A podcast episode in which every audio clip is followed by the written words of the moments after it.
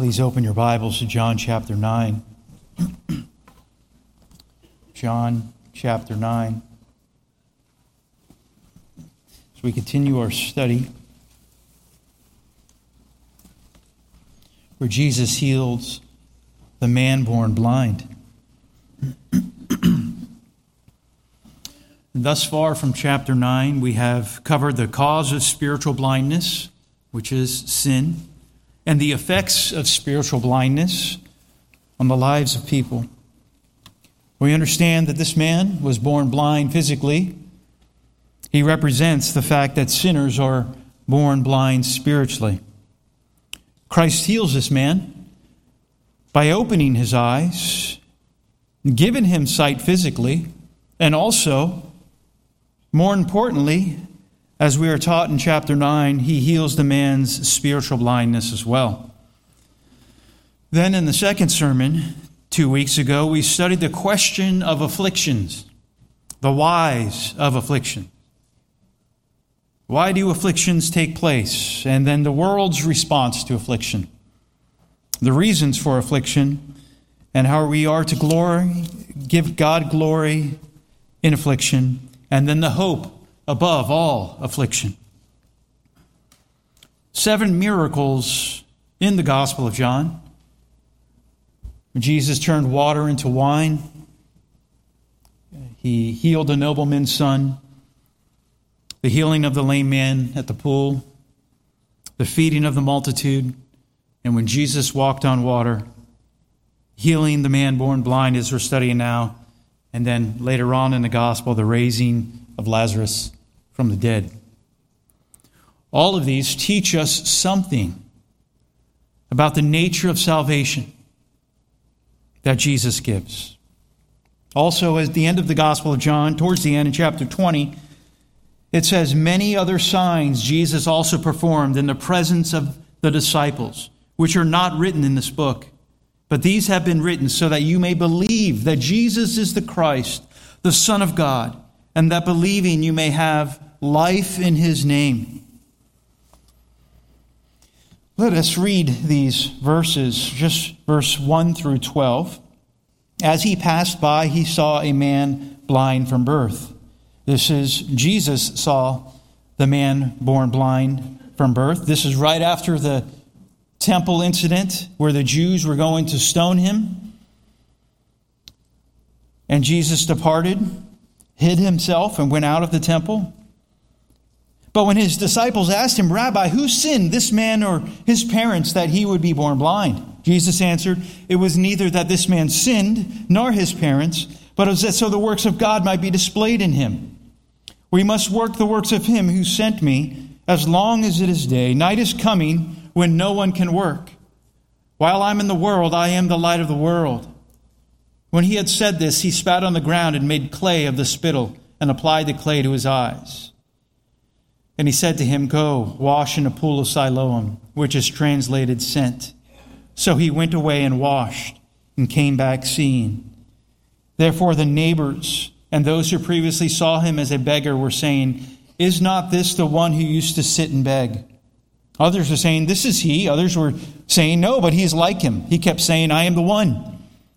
So they were saying to him, How then were your eyes opened? He answered, The man who's called Jesus made clay and anointed my eyes, and said to me, Go to Siloam and wash. So I went away and washed, and I received sight. They said to him, Where is he? He said, I do not know. Lord, again, I ask for your help, and I ask for the blessing uh, from you and unction from on high to preach your word today for the glory of Christ. Amen. There's a reminder for us in verse 3 the reason that this man was born blind. Why was he there at this particular place, at this particular time? This was a divine appointment. Oftentimes we use that in our vernacular when we speak to someone of the things of the Lord. Or when God intervenes and he, he shows his hand in a situation, and we say that was a divine appointment or a divine encounter. Oh, this definitely was a divine appointment.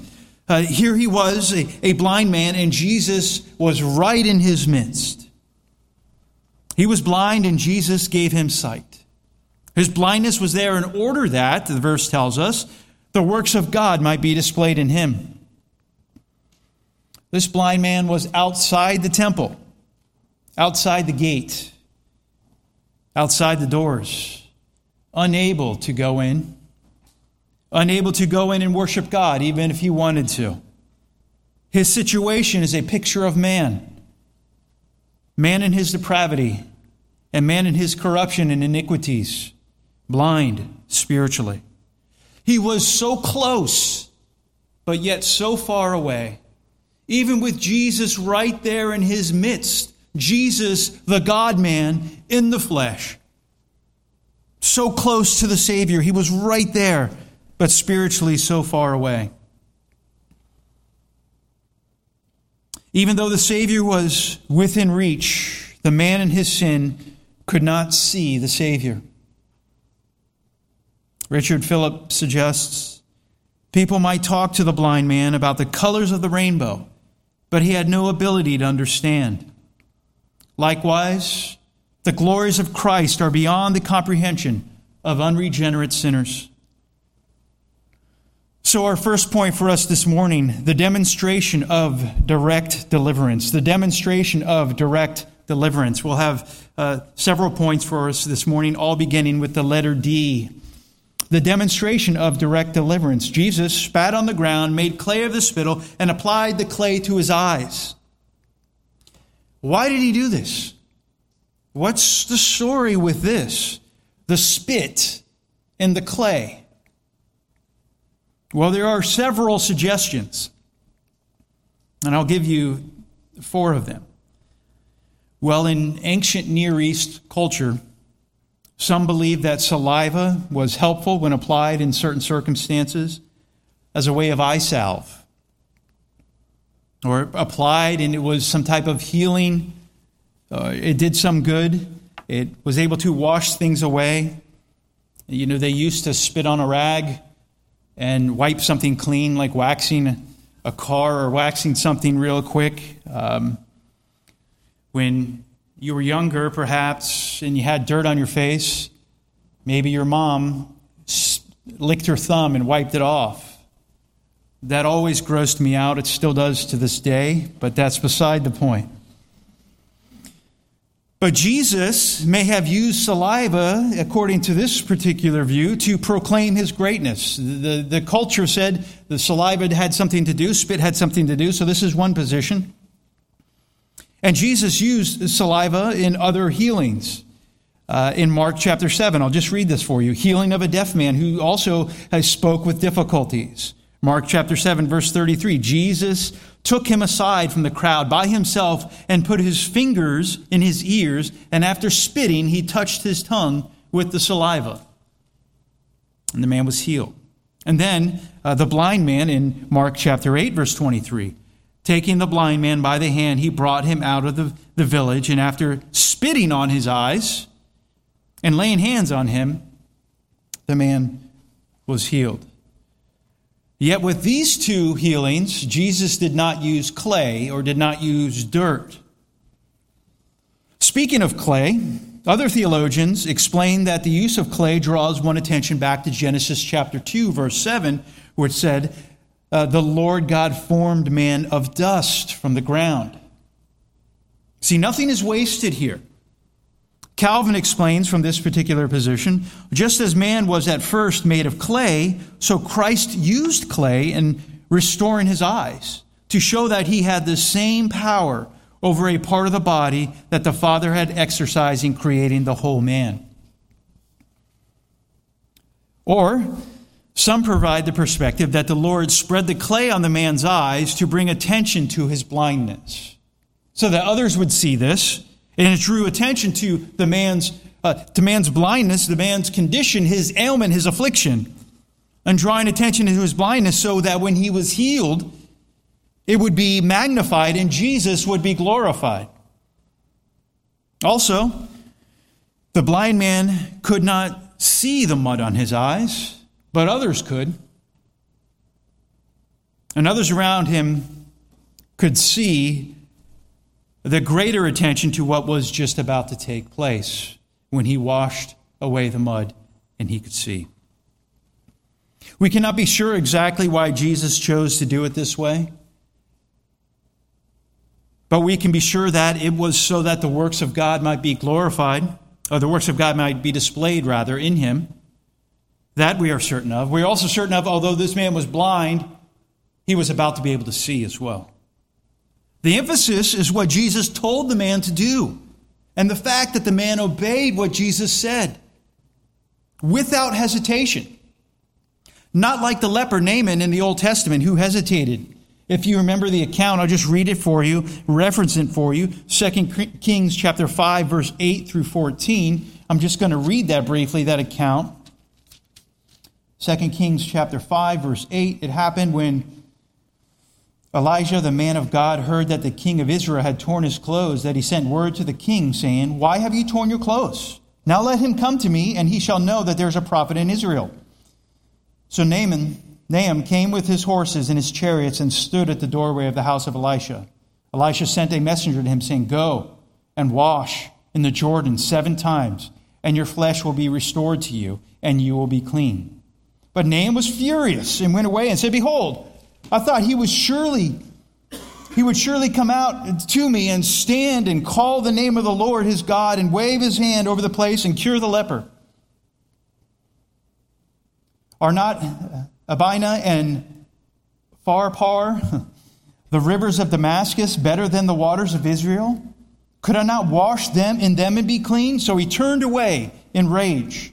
He didn't want to listen to what he had to do to be clean. But then his servants came near and spoke to him and said, My father, my father had the prophet told you to do something, some great thing. You would not have done it. How much more then when he says to you, Wash and be clean? So he went down and dipped himself seven times in the Jordan, according to the word of the man of God, and his flesh was restored, like the flesh of a little child, and he was clean. Imagine that. He hesitated, but eventually obeyed. Well, this man, Jesus, told him to do something, and he went and he obeyed immediately. This divine direction, our second point. This divine direction. Go, wash in the pool of Siloam, which is translated sent. So he went away and washed and came back seeing. He obeyed Christ in order for you to see, go, wash. And the man did. instructions given by the Lord, these weren't suggestions. He wasn't saying, well, maybe it'd be a good idea for you to go wash this off, by the way. No, go, imperative. Wash, imperative. Act on your belief. Jesus gave the command to the man to follow, and the man followed and was healed. Parallels parallels of the responsibility of man to respond to the gospel call should not be missed here. He touches the man's eyes and says, Do this. The gospel message is to go to Christ, be washed in the blood of the Lamb. Siloam means sent. It's a transliteration from the Hebrew, Siloah, In 701 BC, Hezekiah had a tunnel built so that water from the Kidron Valley would be sent into the city. You can read about that in 2 Kings 20, 20, 2 Chronicles 32, 20. this is the same water that we are looking at here. Also in Isaiah chapter 6, verse 8, it reads, These people, speaking of the Jews, have rejected the gentle flowing waters of Shiloah. And here in John, they're rejecting Jesus, the living water.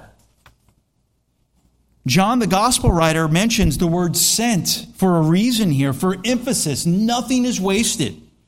Jesus is the sent one. In John chapter 8, verse 16, the Father who sent me, says the Lord. In chapter 8, verse 18, the Father who sent me, he says, testifies about me. Chapter 8, verse 26, he who sent me is true. And in verse 29, he who sent me is with me. And in verse 42, for I have not come on my own initiative, but he sent me. The foundation, excuse me, uh, one theologian says the, the fountain or the pool of Siloam daily reminded the Jews of the Christ who was to come. Yet when they saw him, when, they, when Jesus was there, they despised him.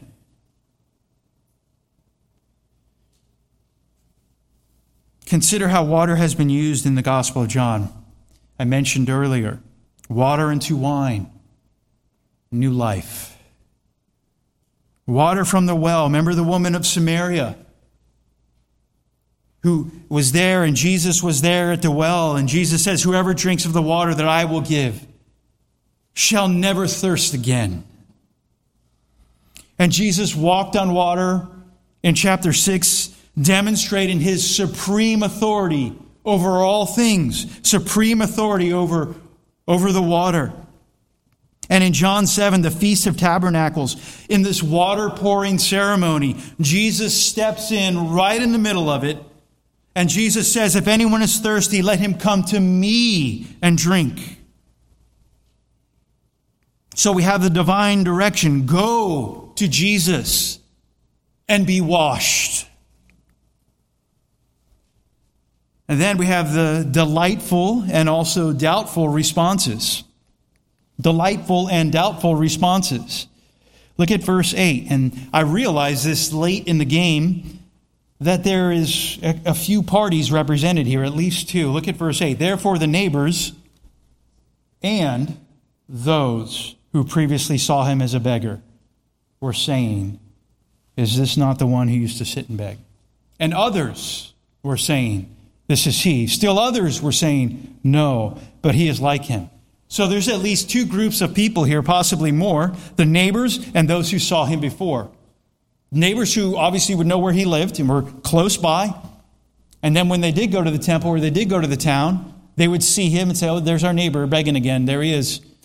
And then those who did not live close to him also would see him day after day, week after week, year after year. And They'd say, Oh, there, there he is. I, I recognize him. We all possibly have seen something like this before. If we grew up in a particular place and we lived in a particular place for a long time, and there may have been someone who was the, uh, the homeless person, or someone who would always stand with a sign, or someone who would always be out there uh, panhandling, as, as we, we call it down in, in Florida.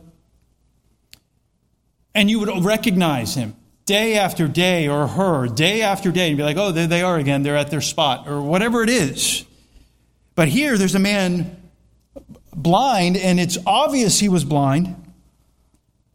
And here he is now having sight. And some were delightful. Is, is this not the one who used to sit and beg? And others were saying, no, this is not he. Emphatic, no, but he is like him. Strong denial, no way. It's like his evil twin or something. You know, there's lookalikes, you see, and that person looks exactly like so and so. Exactly.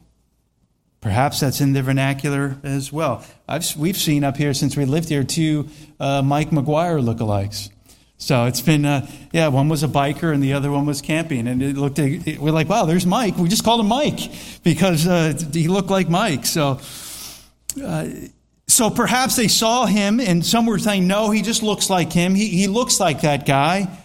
Others were just downright denial. They would not accept that this miracle could take place. It's, it's just a look-alike. It's not him. He was he's blind. There's no way he could be seeing now. Some admitted this was the same man. Others we know him as a blind beggar. Now he's walking around and able to see. No way. No how. But the man was healed. And he kept saying, I am the one. It's me. I, I am the one.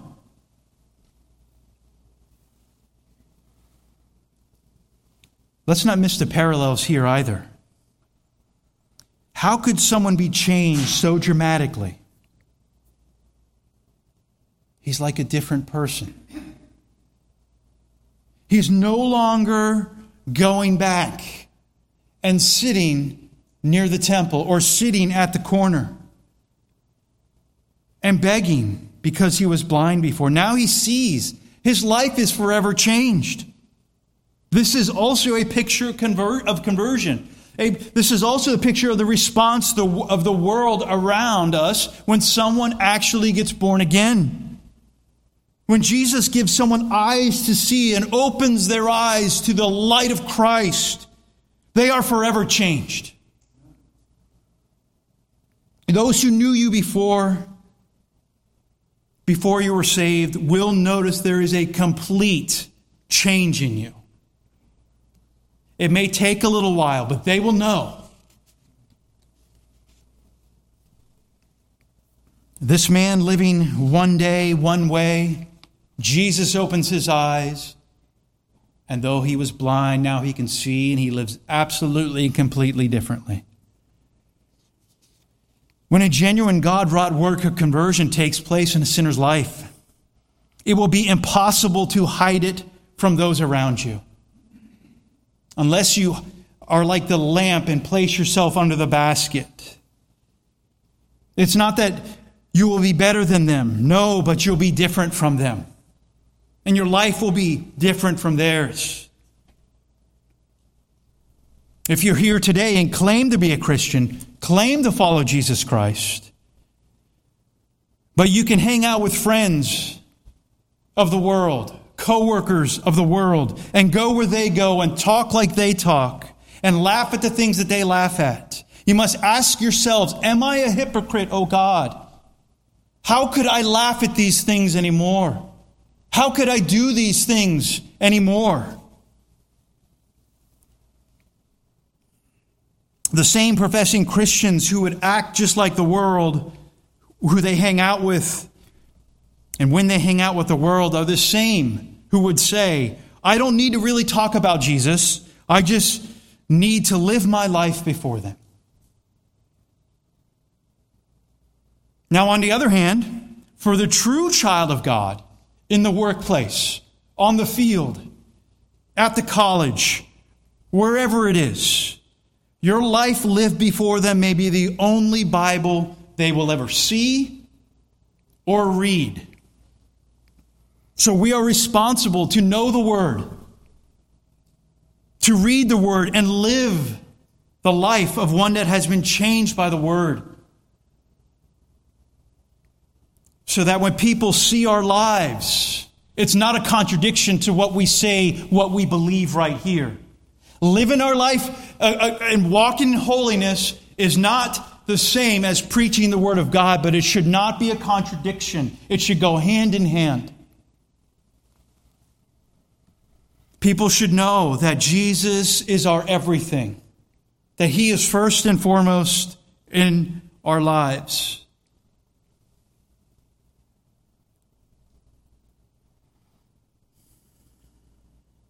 When Jesus invites a person into His kingdom and saves that person, they represent Jesus Christ.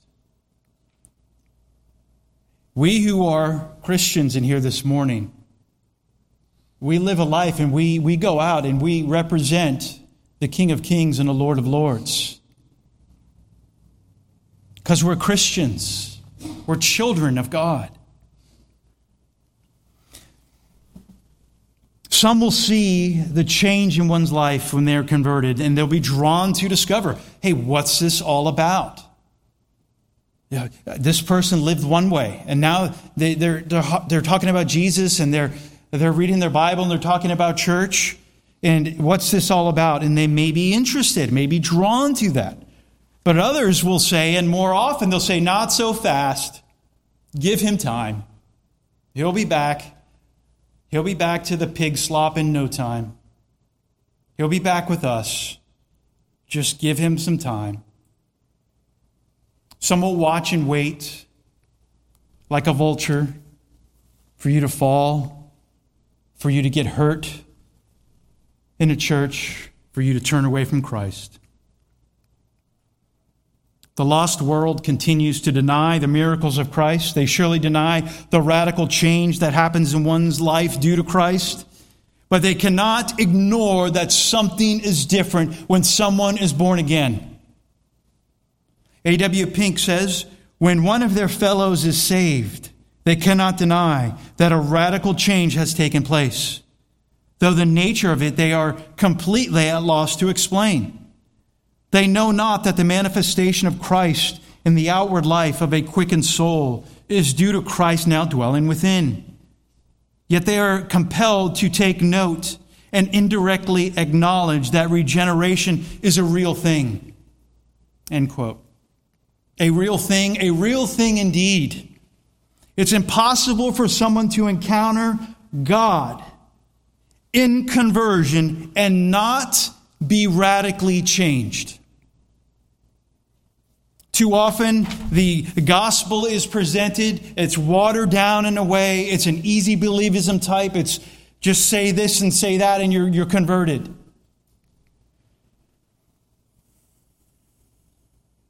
But when someone's born again, it is obvious. It's obvious to them, and it will be obvious to those around them. Some could hardly believe that this man who was born blind could now see. But it was beyond dispute, beyond dispute that he now had sight. Has it been beyond dispute to the world around us this past week, let's say, that we are following Jesus Christ, that we have been transformed by the power of God? So we have the demonstration of direct deliverance. Jesus heals the man born blind. A direct deliverance when someone is redeemed, when they are born again. And then we have the divine direction go, wash, and then the responses sometimes are delightful, oftentimes they're doubtful. And then we have here the man's responses. It's a distinct but a limited deposition. A distinct but limited deposition. Look at his response.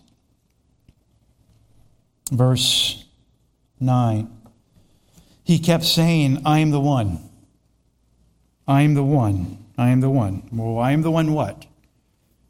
They were asking him other questions. How, how then were your eyes made open? He answered, The man who is called Jesus made clay and anointed my eyes and said to me, Go to Siloam and wash. So I went and washed and I received sight. And they asked him again, Where is he? He said, I do not know. So he is saying, I'm the one. The man called Jesus, who he's never seen because he couldn't see, previously. The man called Jesus made clay. He's not saying Jesus, the Son of God, Jesus, the Messiah. He said the man called Jesus. Obviously, he's heard about him before. And when they asked him further questions, he says, I, I don't know. That's where he's at right now, but he grows pretty quickly. The man knew very little about Jesus, but he knew enough to know that Jesus had opened his eyes. His knowledge of Jesus, of who Jesus was, would grow. And when he found out who he was, in verse 36, or verse 35, I'll just jump there real quick. Jesus heard that they had put him out. And finding him, he said, Do you believe in the Son of Man? And he answered, Who is he, Lord, that I may believe in him? Jesus said to him, You have both seen him, and he is the one who is talking with you. And he said, Lord, I believe. And he worshiped him. And the Pharisees were right there because they responded as well. So consider this scenario. Consider this scene. Right now, he knows little about Jesus, but he knows, I was blind, but now I see. in this man, Jesus, where is he now? I don't know. But I know that much. So don't shrink back to share the gospel. You say, say, I need to know more. This person is smarter than me. This person is this, or this person is that. Well, they know that God exists. They're rejecting God. You have the Word of God. And that does not deny the responsibility we have to sanctify Christ as Lord in our heart and always be ready to give the defense of the hope that lies within us. And we need to know the scriptures so that we can be able to present the gospel to someone. We need to know the law of God. We need to know that and, and present to people uh, the Romans roads and uh, all have sinned and fall short of the glory of God. and that the wages of sin is death. But there's, uh, there's freedom in Christ, and Christ can set you free. And when someone says, I'm, a, uh, I'm just a good person, good people go to heaven, well, you run them through the Ten Commandments. Have you ever lied, stolen, looked with lust, which is adultery, and they admit to it? Well, they're a lying thief and adulterer at heart, and you're going to face God on Judgment Day. And then you say, Go to Christ and be washed. Go to the one who went to the cross and be made clean. And Jesus gives commands to go and wash. He gives commands in the gospel to repent and believe. So this man knew very little, but what he knew, he knew. What do you think it looked like when he worshiped Christ in front of the Pharisees? He didn't care. When we read the, the, the account of people encountering Christ and knowing who he is, they fall down and worship. Perhaps this man fell on his knees. Perhaps this man went prostrate on the floor. He didn't shake Jesus' hand. Wow. No, this is the Messiah in his midst. This is the Lord. He says, uh, Who is he, Lord, that I may worship him? And he says, To you who's speaking to, to you, the one who is speaking to you is he. And he responds in worship. He didn't care what the rest of the people said. He didn't care what those who, who were uh, religious but without Christ said. Those who are dignified and they think that they know everything. No, he said, Give me Jesus. This is you, Jesus. I worship you. Who cares what the world says? Who cares what the uh, religious hypocrites say? I follow Christ.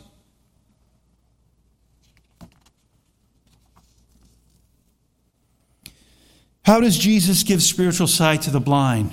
Very simply, he opens their eyes. Isn't that amazing, the sovereign grace? Of God. We keep seeing it over and over again because the Bible teaches it over and over again. A blind man given sight, a picture of conversion. Those who are blind spiritually, Jesus opens their eyes and now they can see. Lazarus, a dead man. How does a spiritually dead man come to life? Well, Jesus calls him forth and he comes up and he is born again. The dead are raised to life dead in trespasses and sins, and he wakes people up and saves their soul. So, what command does he give? Go, wash, repent, believe. Where is he? Well, he is not here, he has risen. And his mockers would say, Well, where's the promise of his coming? Well, the day of the Lord will come like a thief. Says in 2 Peter chapter 3. Only, know, only those who know Christ, who worship him, are washed in his blood and can truly sing, Jesus paid it all, and all to him I owe. Sin had left a crimson stain, he washed it white as snow. Let us pray and prepare our hearts for our brother with the brother giving us the communion message.